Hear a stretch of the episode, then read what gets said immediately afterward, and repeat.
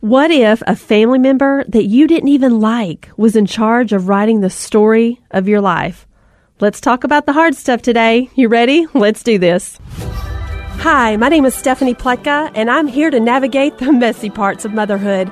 I'm a small town mom of four who took a parenting blog and wrote a book to help moms find the goodness in the hard places, to chase their dreams and write their story. So sit tight in the carpool lane. You know what I'm talking about, mamas. Comfortable in those yoga pants and get ready to be encouraged. This is the Motherhood Mindset with Stephanie Pletka. Who is writing your story? So I ran this 200 mile race, and before you're like, oh my gosh, she's such in good shape. Nah, it was the Ragnar race, and I was running in Vegas, and it was oh, it was like three days, yeah, 36 hours, 12 people, two vans, and we were running on a rotation. So there might be some people running five miles, seven miles, 12 miles, but we were running around Lake Mead for like 36 hours. And so it was so beautiful out. And you never, you know, you might run at seven in the morning and then you might run at 2 a.m. when it was completely dark outside and all you heard was what was going on in your head. You could hear your breathing.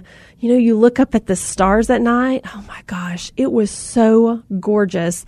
I mean, you know, there are a few times in your life where you're just like, wow, I wish I could share this with someone. But at the same time, it feels so good to be alone and just, I can't believe how awesome this is. And it's just me right here and right now, you know, just kind of like me and God. And so the stars were out. Suddenly, I'm running my five miles at two in the morning around Lake Mead and I see a little light, like far away. I see it from behind me passing me. And I think, what is that? So I turn around and I look and we're all wearing these like spelunker lights, you know, on our head so we can see where we're going in the night. And I look back and it looked like it was a mile away. This person was catching up to me. No, I focused on this person so much. I kept looking back. I kept looking back. I would run a little bit and I would look back and he just kept this person kept getting closer and closer. And instead of focusing on me and my race and my story, I was allowing this guy to write my story. I kept thinking, oh, he's going to beat me. Oh, he's going to catch up to me. Oh, oh, no, no, no, no. And I had all these. So I kept looking back. And before I knew it, I had this uh, friend who always says, you cannot move forward if you're always looking back. Susan Miller, the author of After the Boxes Are Unpacked. And so I kept looking back, and when I did, I heard this voice inside that said, Girl, write your story. Don't look back. Stay focused on the road ahead. Stay focused on where you're headed. But there was this little something on my shoulder that kept saying, Look back, just to see where he is, just to know where they're coming from, how close they're getting. Suddenly, I had this huge burn, like like appendicitis or something. I mean, it hurt so bad. It was like something split or tore in my side. And, and you know what it was? It was from looking back, looking back while I was trying to run forward, looking back. It was the dumbest thing. The entire rest of the race, I think it was like another 40 minutes. I had to hold, like squeeze my side, like to keep it together, to keep it from hurting, to so I wouldn't stop the race because I just kept looking back. And that has definitely been a life lesson for me. Stop looking back, girl. When you're on a mission and you know where you're headed, it's like headed to the airport. Nobody stops to go, you know what? That is a nice looking restaurant. We should go there sometime. Have you seen that house? We should tour that area. You know, maybe we want to move there. No, we're headed to the airport and we're going 70 miles an hour and we are flying, right? We know where we're headed. But when we don't and we lose ourselves, we're allowing the guy behind us with that spelunker light to write our own story. And you know what? Half the time he doesn't know it. But we are relieving ourselves of our own independence and our own thoughts and desires. And we're just handing it off to somebody else to say, Here, you take it. You take the baton. I hope you write a good story for me. I'd like to say a few things about like what I like and could I do that? Could I could I tell you and share with you some of the things I like and what I don't like? And they're like, No, I don't care. and we just hand it off to them to write our own story. So today we're going to talk about that. How to there's this uh this guy, he's a surfer, Laird Hamilton, and he's always saying that make sure that your worst enemy doesn't live between your ears. Isn't that so simple? Our worst enemy living between our ears. It's not like the cops can come and say, and we point to him and go, take him. This is what he did. You know, he have, you know, he did this offensive thing. But instead, we're like, it's us sitting on the couch, you know, minding our own business. And we hear our own self say, Girl, you are not good enough. You know, when we ask, Is my butt too big? You know what we're asking? We're asking, Do I matter? Does what I do matter? You know, in Proverbs twenty nine eighteen, it says, Where there is no vision, the people perish. Where there is no vision, the people perish. I want to talk a little bit about my book, Living Your Best Life. In chapter one, it talks about identity and how oftentimes we're wearing these hats, all the roles that we play, and somewhere in the mix, we lose ourselves. Literally just lose ourselves. We cannot remember what we like, what we dislike, because we are so focused on what? Our kids, our neighbors, the PTA, what our car looks like, what our house looks like, how great it looks on the inside for that party that we're going to have. What do the kids look like with the photography session before I send it out for the spring, the summer, the holidays, and everything is about what we look like and and how much we care about what other people think about you know our family and our reputation and our brand and all the stuff. And sometimes we lose ourselves. We just can't even remember what what we're like. What what you know back in the day when we really enjoyed this one thing or we had a hobby or we painted or do you remember the last time you got those tools out to paint? The brush? Was it acrylic? What was it that made you so happy? Did you were you a runner? So many things hash out or creativity when you're on the run or how it made you feel, you know, energized or you know, healthier. And we don't do that anymore. I know for me, sometimes I'll, I'll have like this workout routine. And I'm like, okay, I'm going to get up at six in the morning and I'm going to work out. But instead, I start, oh, I need to clean up this kitchen real quick. Oh, the kids need this before school. Oh, and then I just keep placing me further and further back. Does anybody else ever do that? Raise your hand in the car right now. You're in carpool lane or, you know, you're sitting on a park bench and you're listening to this and you're like, totally me. We just keep putting ourselves back, back, back, back, back, a little further, a little further. It's like a an escalator. It's it, life just keeps moving, and we did not put ourselves first. And what happens when you don't do that? I am so over the selfish thing because look, if we don't take care of ourselves, if we don't put ourselves first, and we just keep putting everybody else, everybody else, you're going to be sidelined.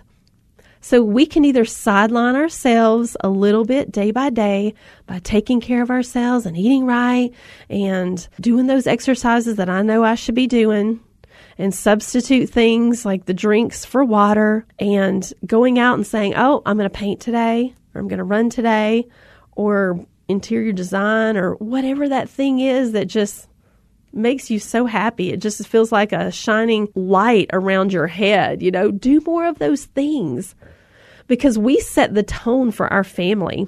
And if we don't put into ourselves, then we're just going to be sidelined by something or someone or bad health. And then, you know, I always think to myself, what if my kids, if I'm putting to, into me now, my kids look at this and go, you know what? Mom loves being a mom. Mom looks like she's having fun. I had said once in a, a show before that my kid, you know, when they're in kindergarten and the teachers ask, like, what does your mommy do? When you're at school, and there's the funniest answers, you know, and what color's your mom's hair? Oh, how much does she weigh? I don't know why they asked that one. That's a vault that will never be opened. Let me tell you how old is your mom? You know, and they'll be like, 18. You know, it's just really cute. And one of my kids said, My mom rides roller coasters when I'm at school. And I thought, that is so funny. You know, every Mother's Day, that's what I love to do. And I ask to do that. And um, so every year we find ourselves at some amusement park usually Six Flags, and we're riding roller coasters because that's my favorite thing to do. And I said, Why do you think mom rides roller coasters every day? And he said, Mom, because when we come home, you said I had a fun day. And that's what he associated fun with was riding roller coasters. And, you know, mom does not have to be suffrage. Okay, I'm going to say that again. Mom does not have to equal suffrage. It's so easy to take stuff out of the sky and be like, ugh, and complain, complain, complain about all the things. Or we can retrain our brain, which is much harder to do because mine wants to sit on the couch in a fog, you know, eat junk food and watch Netflix. I mean, it just does. And it wants to be the lowest common denominator of itself. and so we have to retrain our brain to be like, you know what? I'm going to find the goodness in the day. Even if it was a little spark of a speck of nothingness, hardly any at all, there is something to celebrate because the sky is blue, because it was sunny today, because my teenager spoke. they did a half smile, you know, because the littles picked up a few things in their toys and I didn't like break something on the way to the bathroom and step on a sideways Lego. I mean, there are so many things to be thankful about. And when we see momhood as, hey, you know, we're taking ownership and writing our story, then and not hand it off to, you know, Uncle Eddie or somebody that's going to write our story for us. How do we allow other people to write our story? I'm going to give you some examples here. Number one would be to let other people's expectations, you know, decide our day. For an example, instead of me standing up and saying and being counted and being like, hey, this is what I want to do today, you know, I'm so afraid that somebody else is going to be disappointed or I'm not going to meet their expectations. Um, I allow self doubt or fear or, you know, what somebody else wants to do take precedence over myself. You know, it's like uh, you make toast for your kids, you know, the garlic bread with your Caesar salad at night. And there's one burnt one. As a mom, we're probably going to take the burnt one first. And I'm like, no, hey, you made it. You created this stuff. You were the one that worked hard to make it happen. You grab what you want. But instead, we're just like, oh, it's okay. I'll take the one that's, you know, or the plate that has like nothing on it, or I'll, you know, I'll be the one. And we're constantly in that mode of it's like, ugh, suffrage. And we want to, our kids, our people around us to be like, hey, you know what? Being a mom is, is pretty darn great. It's a pretty great gig because you know our kids they look at us and they're like hey mom you know we have these great conversations in the car and we're laughing and talking. You know i could just be like hey whatever kid you didn't do the dishes. Or instead i'm like hey let's do the dishes together and we create this conversation or will the kids are wrestling in the kitchen or like there are ways to turn it around and write our own story. But oftentimes what happens is we just give it away. We give our power away. So here are two or three ways that I'm going to share with you today to take our power back. And number 1 is to establish boundaries. Okay? Boundaries need to be made public right? Dr. Henry Cloud created, wrote this book called Boundaries and one called Necessary Endings. You got to read them, okay? Run, don't walk to buy these books. All right, create boundaries. They need to be made public. Just like a puppy dog, when he's in this circle and he's trying to figure out, you know, where are the boundaries? Can I go over to the neighbor's house? Or is the line drawn by the mailbox? You know, and you've got these little red flags that tell people, tell the puppy where the line is drawn. If he steps over that, that's when they become a trespasser, right? That's when you hear the beep, that's the warning. And then if you go over it, there's going to be a zap. Something hurts, right? So that's the way it needs to be. Stand up and create a boundary. And you're like, oh, but so and so is going to be mad or they're going to be hurt or they're going to be. Listen, Stop the what if, what if, what if they are, blah, blah. Look, you don't create boundaries to tick people off or make them mad at you. You create a boundary to honor yourself. All right? Create a boundary to honor yourself. Now, if you don't create that boundary, there's a whole host of things. People become trespassers. People are showing up to your house at nine and 10 o'clock. They're calling you on the phone on Saturdays when you don't want, you know, when you want to be with your family because they don't know. They don't know what you like, what you don't. They don't know where the boundary is. And that's on you. So, number one, establish boundaries. Okay. Number two, when you're writing your story and you know what the vision is for your life, and you're like, I want to be a writer, I want to do a podcast, I want to start an interior design business, I want to go back to school, I want to be an entrepreneur. I whatever it is, you want to lead a Bible study, you want to have retreats, I don't know. Whatever that is, you want to run the Boston Marathon. You know what your mission is, you know what your vision is, and you've got to start mapping it out look, does doing running a marathon does that mean you're going to be running 10 miles on Saturday? Then you've got to like carve out time to do that. An interior design business, you got to start telling people, "Hey, I've got an interior design business. This is these are some of the things I do." Maybe you've got to start um, creating this um, this buzz and networking and but you have to know like start writing now what you want to do where you want to be where you want to go now there's going to be people in your life they're like i don't want you to run 10 miles on saturday i want us to go shopping and you're going to have to say you're going to have to pull that red flag up that boundary and say look this is what i'm doing it's only for six months this is a dream of mine and when people are like well i don't like it stand up for yourself and say, Well, I can understand that. I can understand that you want to spend more time with me, but this is what I'm doing for now, and I'm carving out this time, and I appreciate you respecting that and really cheering me on. Okay? So there are going to be people in your life that are going to say no. There's going to be someone who says no to a um, a raise at work. There's going to be somebody that says no to a position. There's going to be people in your life that say no to a lot of things. But you have to stand up and be like, I cannot allow your no to be my no. And I appreciate what you're saying, but this is where I am right now, and this is where I'm headed. And not everyone will understand your dream, and that is okay. You know, that what is that? Don't throw your pearls before swine.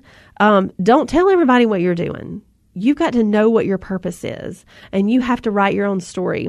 Because, girl, I'm going to tell you now, there are people, they are lined up to write your story. I mean, they got pens in their hand, they got ballpoint pens, they got the yellow legal paper, and they are ready. You just tell them when, and they are ready. You step aside from your life and you don't be the authority or the advocate for yourself, and they're going to be like, hey, I got you. And it ain't going to be the story that you want. It may be the story of, you know, you'll never see that Boston Marathon. You'll never do all the things that you wanted to do because you're just stepping aside your life and you're becoming small instead of living up to your potential and doing the thing that makes you happiest. Living Your Best Life is a book I wrote. It's on basically the 12 lies that we tell ourselves and how to deal with those. Number one is on identity thief, how we allow people to really steal our identity because after a while of giving, giving, giving, not saying no, not putting up boundaries, not being an advocate for yourself, what do we do? We give our life away. We, we allow somebody else to write our story. So in Identity Thief, the first sentence to my book is I burned down a barn. Now, it wasn't really my fault. I mean, I just, you know, if there's some sort of, you know, police out there and they're like, hmm, they're taking notes, just know that I would not do well in jail. so I burned down this barn. Um, but what I was doing was I was, you know, I live in I lived in the backwoods, Alabama. We are in this trailer park, and the trampoline was like I, I talk about the trampoline in probably every episode, but it was my entertainment. I loved it. It was probably like a couple hundred bucks, which was a lot of money back in the day, and um, you know, it felt like buying a car and it was my entertainment. I jumped on it, under it, around it, you know, from the rooftop. I mean, I, you know, built forts. I love that trampoline. And then one day, my little friend, Marianne, cutest little thing, skinny, little blonde curls, she came over and she said, My grandma is so mad.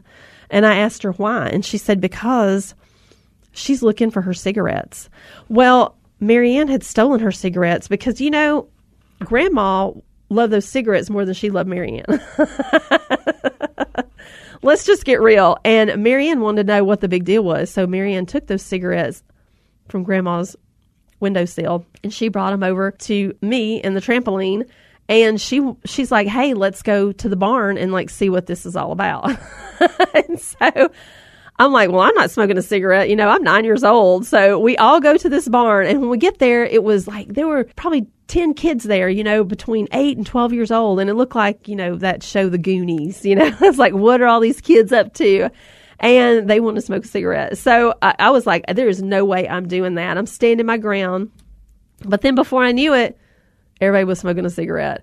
And I mean, my face, everything in me turned green. I was like, I was coughing and I mean, the smoke and everything was billowing out of that barn. And um, I look up and I see it was like corn and vegetables, you know, all canned goods on a shelf. And there were these mason jars. And it looked like somebody had put water in about 50 jars and they were just sitting there. And one of the girls took the mason jar, opened the lid, and she went to throw her lit match into that water. And when she did, there was the biggest boom, I mean, explosion. And before I know it, the barn has burned to the ground, y'all.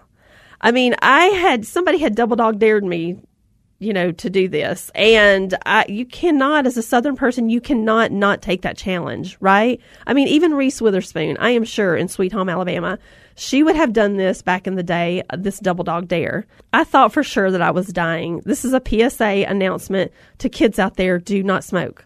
Okay. So now this barn is on fire, right? And after the investigation, they discovered that those mason jars contained moonshine. I mean, moonshine in those mason jars. Okay, so when the barn burned to the ground, it really was not my fault. I was just a part of that day. But here's the thing I laid in bed that night and I assessed my situation. You know, maybe I needed new friends. How had I allowed myself to walk so far down this, you know, down the off beaten path that we had burned down a barn. It, you know, instead of writing my own story, I gave someone else the de- the power to determine its course. Are you giving someone the power to decide what your story looks like? You know, take your life back. Be your own advocate. Stand up for yourself. Protect your island. Stand up and be counted. Stop trying to not rock the boat because there's always going to be somebody mad, right? I wanted to say a little prayer here, real quick.